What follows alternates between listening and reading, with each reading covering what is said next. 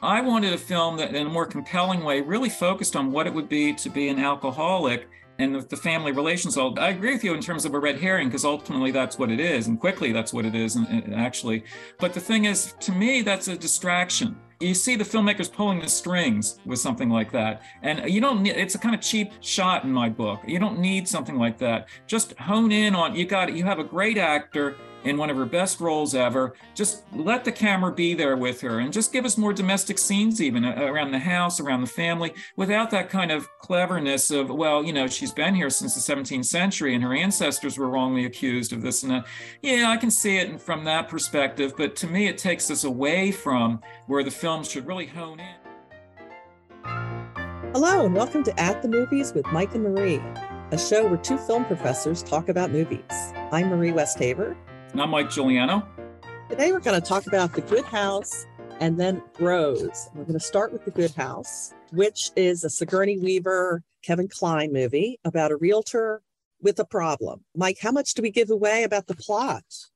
Well, we can give away some of the plot at least. On a personal note, I actually had interviewed Sigourney Weaver very early in her career when she was doing Alien back in 1979. And I've always, at that point, she was best known as the daughter of the uh, television executive Pat Weaver. And, you know, I've always liked her as an actor and I've always rooted for her. And she's oftentimes known for those kind of action roles, of course, but she's done so much good work in other genres.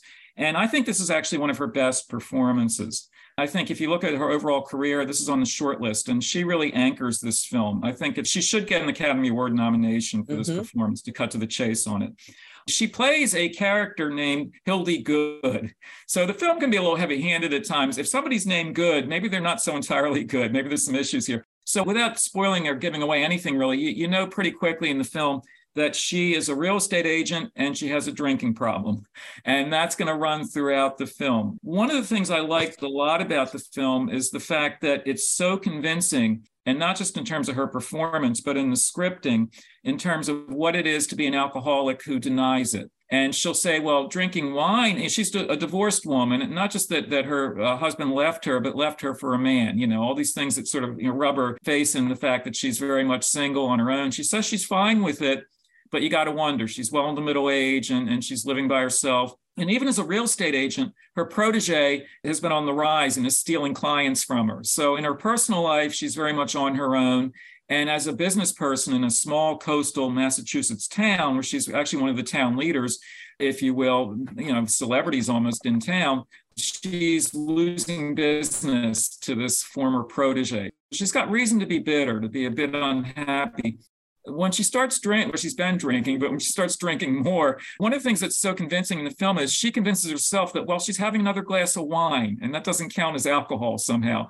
You know, it, it, but by the end of the film, she gives up the wine and she drinks vodka, and even she has to acknowledge that's alcohol. But the film is actually really, really quite compelling at times in terms of how she tries to hide that from other people. And, and so that's actually, I would say, the strength of the film Sigourney Weaver's performance and the way in which this character has to come to terms with her alcoholism. Now, it's based on the book, which I did not read, but what I thought was very literary of it was the cleverness in which they show that her drinking is her secret life. Because in her real life, everybody takes advantage of her, not just her protege who steals her clients. She's got this terrible receptionist that she has hired as a favor to a friend, and the receptionist is just the worst.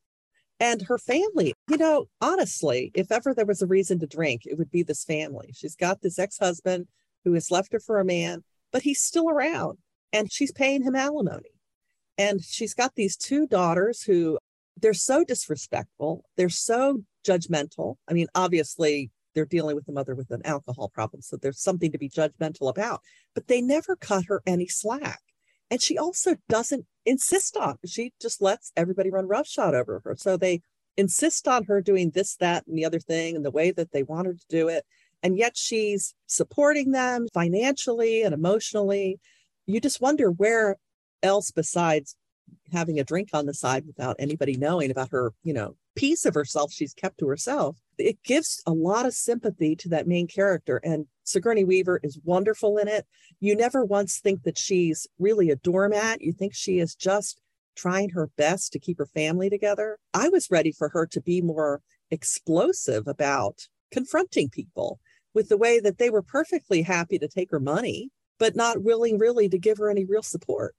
Well, Marie, that's you're making a lot of good points. And one reason why she does not feel like a doormat, whether she is or not, I mean, I understand what you're saying about her, but one reason why you don't necessarily feel that way as you watch the film is the fact that she would deny that, right? She's one who's say, you know, she's still successfully working in real estate and she's happy living on her own and so on. In other words, and you know that and in a very uh, almost visceral way because with the structure of the film, a lot of it is given over to not only voiceover narration, by Hildy Good, by the Sigourney Weaver character, not only the voiceover, but also direct address to the camera. This is a somewhat unusual feature film in the sense that relatively few films will do this. It's not unprecedented, but relatively few to have that central character square off and talk right to you, right to the camera eye. And as she does that, she's making her best case. Now, whether or not she's accurate, whether or not she has the best reading on her own life, these are things Marie is starting to address in terms of issue a doormat. But the fact that, you know, she would argue back on a point like that, wouldn't she? Because her voiceover narration so often is saying, I'm fine. She may not be fine, but she's saying, I'm fine. And that's one reason why she keeps denying the alcoholism. It's just, well, they drink. And she knows she's really smart, but you know, smart people can be as delusional as anyone else. And as a smart person, she knows the signs of alcoholism. One of them is if you're alone, really being alone, uh, what's called drinking alone. And she knows you shouldn't drink alone. And so, what? How does she rationalize this point? It's actually like funny and not funny in the film. She says, well, I'm not drinking alone. My, my cats are here with me. That that kind of reasoning, and, and the film is full of things like that. Which you know, it's easy for us to kind of pick at them and make fun. But you know, if you were in that situation, you could easily rationally. You're in the, your kitchen by yourself. You're pouring another glass of wine, and yeah, you're alone. But no, your your kitties, your pets are here. They're keeping you company, so you're not drinking alone. I loved the way she broke the fourth wall, talked to the audience directly, because it immediately you felt like she was being very frank and direct, which made you think she was truthful about everything she was saying rather than maybe a little delusional about the problem that she has. So it actually took me a while to really realize what her problem was. They don't really, they allude to it for, I think, like the first hour. It's only in the second hour that it really starts to reveal itself, which I thought was very clever because it is like discovering someone who is a functioning alcoholic. And then you know you notice that they're they don't seem quite right. You think something's off. But you know there's always some excuse that you can make. What i found was sort of implausible was that her family is very insistent that she get some help and she goes to rehab and she comes back and insists that she's changed and there she is at christmas drinking a virgin bloody mary. But she keeps getting up to i'm just going to go check those pies in the oven and they don't show her, but you know, every time she goes into that kitchen, she is putting real vodka in the Bloody Mary because she gets happier as you know the night goes on. And no one is noticing that you're going into the kitchen where the alcohol is sitting right out. No one is suspecting that that's exactly what you're up to because that's, of course, what you would do. I think you're right about that. The the scripting has some weak points. And that's one of them right there, just in terms of how the family would respond. They would be hypersensitive to her condition. And if, if mom keeps disappearing into the kitchen and comes back with another drink in hand, maybe she's putting something in that drink. So that's actually a great example of how the film is, is a little soft in that way. Speaking of softness, I think this is a film that deals with a tough issue, and Weaver's performance is so spot on. And yet the film itself has a kind of soft focus in some ways in terms of the romance that she'll have a rekindled romance and uh, in terms of the alcoholism, first of all, Sigourney Weaver and Kevin Kline work together extremely well. They've worked together before, Dave, The Ice Storm, and so on, and they're so simpatico as actors. It plays perfectly in this film because they had been their characters have been high school sweethearts and now they're going to rekindle the romance or maybe just a romantic friendship you know i don't want to say more about it, how that's going to play out that works extremely well from an acting perspective the two of them back and forth from a scripting perspective I think the film goes into a kind of soft focus in terms of how it handles the rekindled romance, in terms of how it handles the alcoholism and its treatment, the scene that Marie mentioned. The film's not as tough as it could be this is a film that really should wring tears from you. It really should get to you that way at a gut level in terms of what this woman's up against. It never quite does that fully because it oftentimes opts for like convenient or soft or happy, smiley kind of conclusions to things that wouldn't be so necessarily happy, smiley, if you will. In that respect, and I think what really hurts the script in, in the home stretch towards the end, without spoiling anything, is that there are a number of peripheral characters in the film some of them are better scripted than others. Some of them seem kind of, you know, almost stereotypical, almost like small town characters. Uh, you know, underscore the word character. Oh, it's a small town character. Some of that's kind of hokey, sort of sitcomish with the way some of them are treated. Like, you know, the old guy who sits out in front of the store and always has passing judgment on, on, the, on the world as it goes by. Some of that's kind of creaky, actually, as, as comedy. But where, in terms of where it wants to go for drama, it would be enough drama just to have her coping with her alcoholism and with the family issues that, that come with that. Instead, there's what's been referred to as third act melodrama. And I won't say what it is. but There's something really dramatic that does happen in the town that pulls everyone into the action, including our protagonist. But it's something that comes sort of out of nowhere. It's just sort of tossed in. It's really hectic and frenetic and, and, and you know, a genuine crisis in town without specifying at the moment what it is. But just watch for that in the sense of something big's going to happen there but it takes us away from what should be the central issue, which is this woman, her alcoholism, her quasi romance, if we can call it that, with an old boyfriend, and so on. That sort of it doesn't get pushed aside entirely, but it gets subsumed within this bigger story at the end, which is like, really, do we need this? It's like out of nowhere. We had enough dramatic material to work with. We don't need that something extra. Without again saying what the something extra is, how did you feel about it? Well, you know, I think you've hit on something. I and I'm making little notes while you were talking that it was actually it seemed like it was four movies all competing to be the same movie. One is the story of a woman who is an alcoholic coming to terms with it and fighting against having to admit it. Then there's it's a small town story. So it's the story of, you know, this beautiful young woman who looks like Gal Gadot moves into the small town and nobody knows her and how's she going to fit in and what sorts of upheaval is that going to cause. Then there's the whole thread about what it's like to be a realtor in a small town, some of which I thought was fascinating because it's always kind of interesting to see behind the scenes of an industry that you don't know a lot about. You know, so you're thinking, I was thinking at the beginning, oh, this is a movie about is she going to be able to make a sale and, you know, get back her clients and her her status in the community. And then finally, it's about an old love who maybe you've got another shot at. And all those things are competing for your time and, you know, time on the screen some of those were really nice moments, like when she goes out on the boat with Kevin Kline's character, because she wants to see a piece of property that you can see from the boat and check it out, see if there's some way she can weasel her way in and get this person to be her client. But that's a lot of things going on without even getting to what you're alluding to, which be, you know, the third act with the big, you know, the whole community needs to come together moment. I thought those disparate elements worked sometimes, but not all the time. Can I add one more story to the mix? Is if yes. we need to have yeah another this will be the Let's story number five. This is story number five. Okay. She makes the point that she has been in this town, her family's been in this town since the 17th century. And because we're on the coast of Massachusetts and so on, references will be made to the, you know, Salem witch trials, this and that and there are some witchy references, if you will, as if, and, and so this adds a sort of quasi supernatural element, as if we needed that. And you even on the soundtrack get Season of the Witch and all, and the film has a little bit of fun with that, but it goes nowhere there's nothing really in her character to suggest that she's a witch or has some kind of supernatural power. It's all silly at that at that point. And yet the film does tease it out a little bit. And I thought, why? I mean, you know, it's possible to live in a in a coastal town in Massachusetts and not have a witch in your genealogy. I, I mean, you know, it just didn't. It, to me, it was distracting. It just seemed like, as Marie said, we've already got enough stories competing for our attention. We don't need that wisp of that whisper of a story about witchcraft. What did you make of that? You know, I think that was a red herring. I think they threw that in there because it comes up early before you figured out that she has an alcohol problem. You just think people are just overreacting or picking on her. And I thought having her be a descendant of one of the one of the women who was burned as a witch or drowned or whatever they did to her was a false flag because you were thinking, oh, so she comes from a whole lineage of people who were wrongfully accused, who were you know, destroyed on trumped up charges. So having laid that groundwork only to overturn it later, I thought was sort of a bait and switch.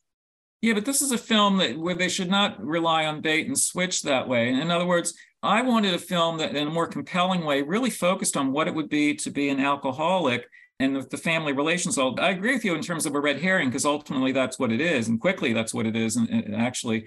But the thing is, to me, that's a distraction. You see the filmmakers pulling the strings with something like that, and you don't. Need, it's a kind of cheap shot in my book. You don't need something like that. Just hone in on. You got. You have a great actor in one of her best roles ever. Just let the camera be there with her and just give us more domestic scenes, even uh, around the house, around the family, without that kind of cleverness of, well, you know, she's been here since the 17th century and her ancestors were wrongly accused of this and that.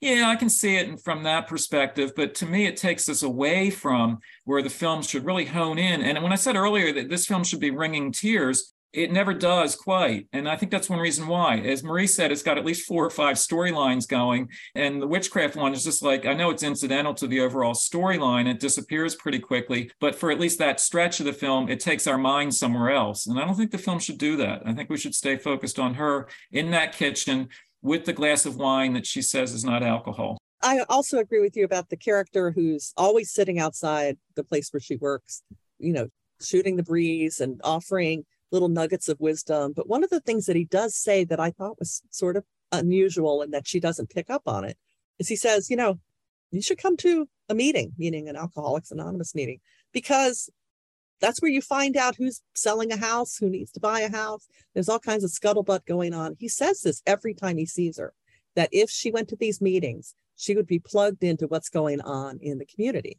And you do see her interacting with people in the community but not in that sort of Better Business Bureau, Chamber of Commerce kind of a way.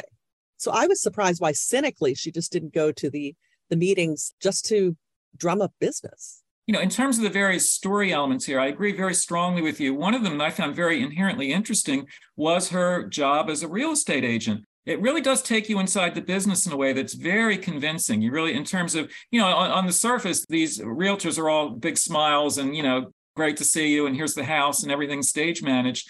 But we know that you know behind the smile there is a business person who you know is competing with another business person to get that house or something. And this film does take you inside the real estate business in a very convincing way and I like that about the film. And I like the fact that, you know, if you want to get her to an AA meeting, that's where people spill their guts, right? And they tell you everything. And you'll you will find out whose house is on the market. So, you know, there's that pragmatic reason to go to the meeting and find out what's about to come on the market. And the film has an, enough of that that I think it helps to anchor the film in, in, a kind of plausible scenario of what it would be like to be a, a real estate agent who on the surface is breezy self-confidence isn't she? She's so sure of herself. But we see the cracks in that quite quickly. And i think that's one of the strengths of the film is that's actually a very very when i say you know in the good family a good job for good to have in the sense that it's this kind of profession where there's the public facade and then there's the private reality.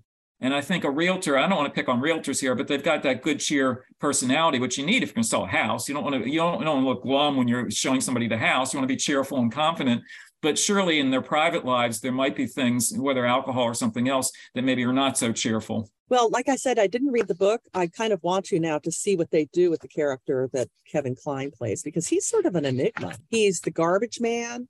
He's a fisherman. There's a wonderful scene where they eat some lobsters. He's sort of a angel investor in a way. I don't know. It's almost like he gets to when necessary they bring the character in to show some compassion or move the plot along in a unexpectedly kind and generous way but it seemed at odds with the character who was just sort of you know laissez-faire. See this is one thing that bothered me about the film is he's he's an angel character. He's brought in when it's convenient to bring him in. What is convincing is the fact that you know he's taken for granted the character that is because he's sort of like the garbage man the fix it man this and that does a little bit of everything he's got a scruffy appearance people kind of take him for granted or actually sort of look down on him that way and yet you know what he's successful he's one of the richest guys in town actually and that actually was convincing in the sense that people have taken for granted but you know what all those little odd jobs he does, they all pay, don't they? He's by himself there. He's probably, you know, saving his money. He's a smart guy that way. He's actually well positioned financially within this small town. But it doesn't really go much beyond that in terms of character development, because again, he's just basically a good hearted guy who deserves to have, you know, someone named Good as his partner. And so as you watch the film, you realize in terms of stage management, it's almost like, you know, the focus is on her so much. And when he's needed, he's brought into a scene So it's ultimately, Marie, I agree with you, kind of frustrating. You don't feel like he's fully rounded as a character. He's just there in that providential, angelic kind of role. And Kevin Kline's fine with it. He's really good in that role. Speaking of good, I won't use the word again, you know, but the fact that he doesn't have a whole lot to work with in terms of character background, in terms of any kind of nuanced psychology. He's just brought in when needed as a, a, romantic partner. And again, that's frustrating in the film. It's one reason why earlier I said the film has a kind of soft focus. It just, you know, there should be, I don't, I'm not saying there should be more friction between the two of them, but there should be more of something there it just seems like when he's brought in, you know, the world's looking looking mighty fine, you know, and, and you think maybe this will have a happy ending. But but again, there's so many other story elements competing that even at that level, it doesn't stay focused for too long on that because something else will happen. And and and you know, there's a big town crisis that we've been alluding to. And you know, goodness sakes, that's a whole other movie in a way. Yeah, I agree. I, you know, I don't want this to sound like it's a pan because I actually thought the movie was was quite good in overall. But I also think it could have been a lifetime movie pretty easily the way that they dealt with all the issues and and shot it. But Sigourney Weaver is absolutely luminous in this. And I agree with you. She'll be nominated, if not win, the Academy Award. Very, very likable for all of her flaws. So that brings us to Bros. Now, this was promoted pretty heavily. I think I saw the trailer for this at every movie I've been to up until this it was released. And I had great hopes for it. It was supposed to be, you know, a rom-com with with gay characters. My sense of it, though, was it was like an extended episode of Will and Grace. What did you think, Mike? Speaking of Will and Grace, Debra Messing shows up as herself in the film. So they're thinking the same thing, too. For me, there's a, a, good news, bad news aspect to this film. The good news, and this is from a film industry perspective, is that Bros is the first mainstream gay rom com. In the independent film world, there have been many films that had similar subject matter. It'd be, you know, worthwhile, but not notable in, in, in that respect.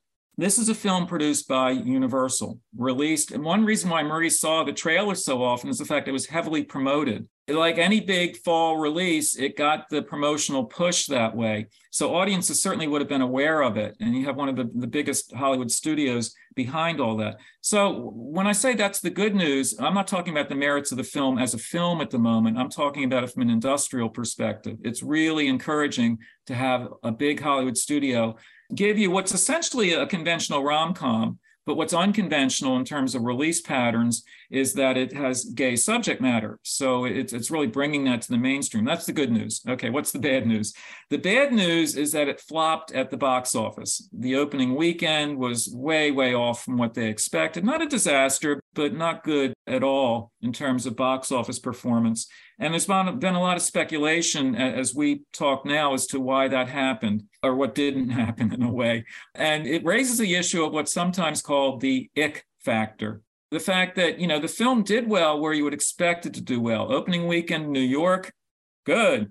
Opening weekend, San Francisco, good. Opening weekend, almost everywhere else in America, bad. And so, you know, the target demographic, if you will, the gay audience did go, not in huge numbers, I've got to say. Even that was kind of disappointing, but they did they did respond to that. The straight audience, to put in really crude terms, the straight audience in the rest of America, flyover country and so on, uh, d- did not go to see it. And that's that's what has been discussed as the ick factor. Now, when I use phrasing like that, and we almost have to put quotation marks around everything I'm saying at the moment, but when I describe things like that, the star of the film, uh, the protagonist, Billy Eichner, is his character, which is essentially Billy Eichner. He has been talking about this almost relentlessly since the, the film was being made and now that it's coming out. What happened? What went wrong?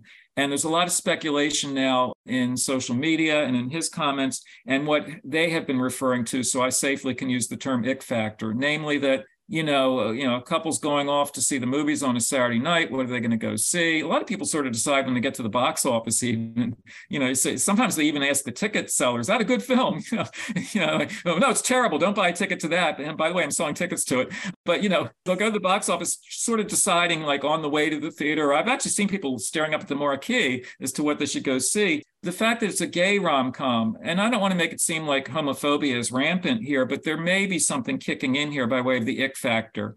Like, do I really want to see that with guys? Because the film, in its own way, it deserves the R rating. It's quite blunt in some ways in terms of some of the scenes involving sexuality and various references and so on. So the target demographic will know that material and laugh at it. And it's a very funny film much of the way through. But if you're not part of that world, if that's not your demographic, do you want to visit it in, in a movie? What do you think, Marie? Because I think there, there's something to that as to why audiences stayed away. What do you think? You know, I even though I saw the trailer a bunch of times and was pretty sure I knew what it was about. The tagline is two men with commitment problems attempt a relationship. And for a minute, I thought maybe what they're going to try to do with it is two straight guys can't make it work. And then they decide, well, why don't we try to be gay? That's what uh, that was one of the possibilities I thought they were going to play with going in. In terms of the ick factor, I also, once I realized what it was, was expecting full frontal nudity, which they do not have. It was kind of coy in that way. I think it was really a very superficial film. I wanted it to be funnier. I think the problem with the movie is that the main character is just so unlikable. The, um, the secondary character, Luke Macfarlane, apparently he's been in like 14, you know, Hallmark kind of movies, which they do a send up of in subtle ways. I thought he was actually quite good, but I think that's because most of the time I kept thinking, you know, you look just like Justin Hartley. And I kept thinking it was Justin Hartley but I thought he put more heart into his role. His role was the better of the two roles. I just think that the main character was just so snarky and bad tempered, and I had a hard time rooting for him. And I couldn't imagine why the other guy, who seemed so sweet and more nuanced, I couldn't make out what he even saw in him. You're making a really significant point here. The Billy Eichner character has a podcast. And on that podcast, he's always constantly telling people that he is single and he doesn't really want to have a committed relationship and this and that, but he has such a snarky personality. That's the perfect way to describe it. He's so unlikable at times that, you know, we're supposed to root for him as the protagonist. And the guy, then the Luke Macfarlane character that he, you know, more or less will fall in love with is, is much more sympathetic as a character. But that's something you discover as you watch the film that it's losing your sympathy that way, perhaps, because the protagonist is just not such a likable guy.